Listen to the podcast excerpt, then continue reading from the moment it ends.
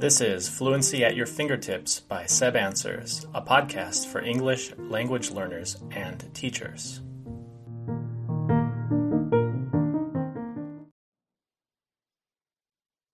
Language unites humanity. That is a powerful statement, that our shared capacity for language is a defining trait. On the other hand, the way we use language to define ourselves and express who we are divides us. It is important that while acknowledging our unique experiences and practicing tolerance, we make for learning when cultures or even cultures within cultures collide. I was making coffee this morning when I when the thought struck me that I had done so in exactly the same way before. The first time I had made coffee in this way, it was déjà vu. I was not quite clear if making coffee in that way was something I had dreamt about or if I was having a premonition. I would do so again in the future. It's not unusual to say that I had been making coffee, but it is odd to say that I had been making coffee and had a lucid, transcendental thought. Before I went on a month-long temple stay at Golgulsa in two thousand twelve, my local Korean friends had told me that sort of activity was akin to taking refuge to mend. I had merely thought to have myself a nice little holiday in the mountains, but it was more than that.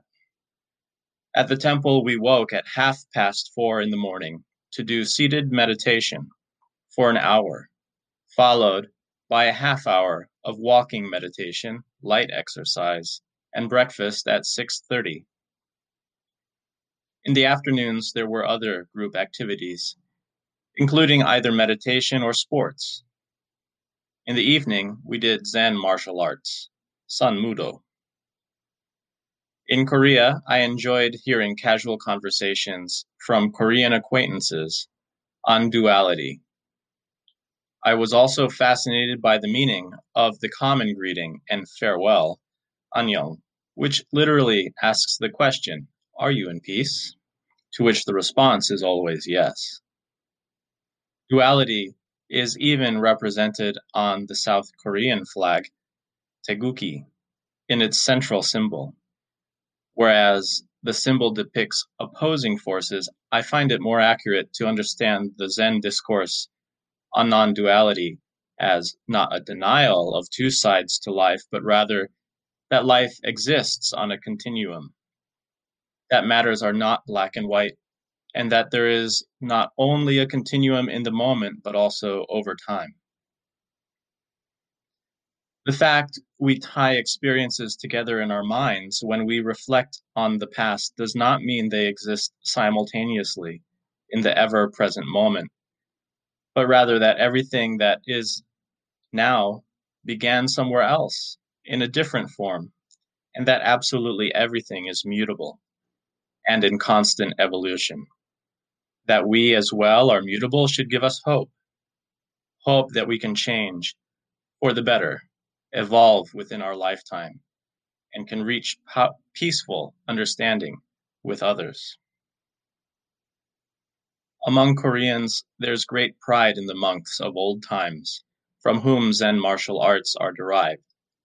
Modern Sun Mudo is recreated from images and stories of the legendary monks, legendary for having superpowers.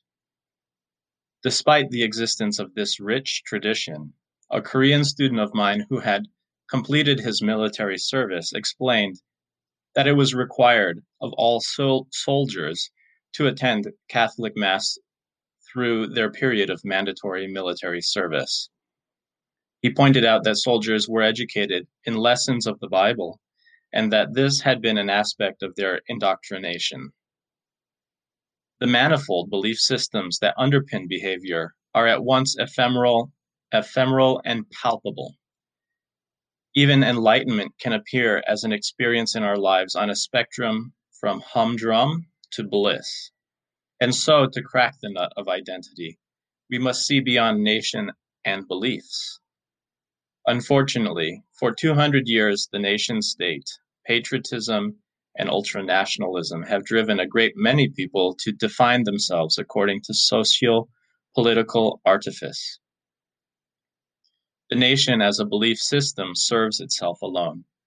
It is tied into other such despicable characteristics as chauvinism, sexism, classism, and racism. Unfortunately, patriotism is deemed honorable and equated to dignity and pride. Yet few walk the fine line between solidarity and tolerance without revealing prejudice. In the United States, even the terms anti-fascist, progressive, and left are by some twisted as pejoratives. Wherefore can a hard stance against fascism be taken with tolerance? We must see that divisions have been created where there are none.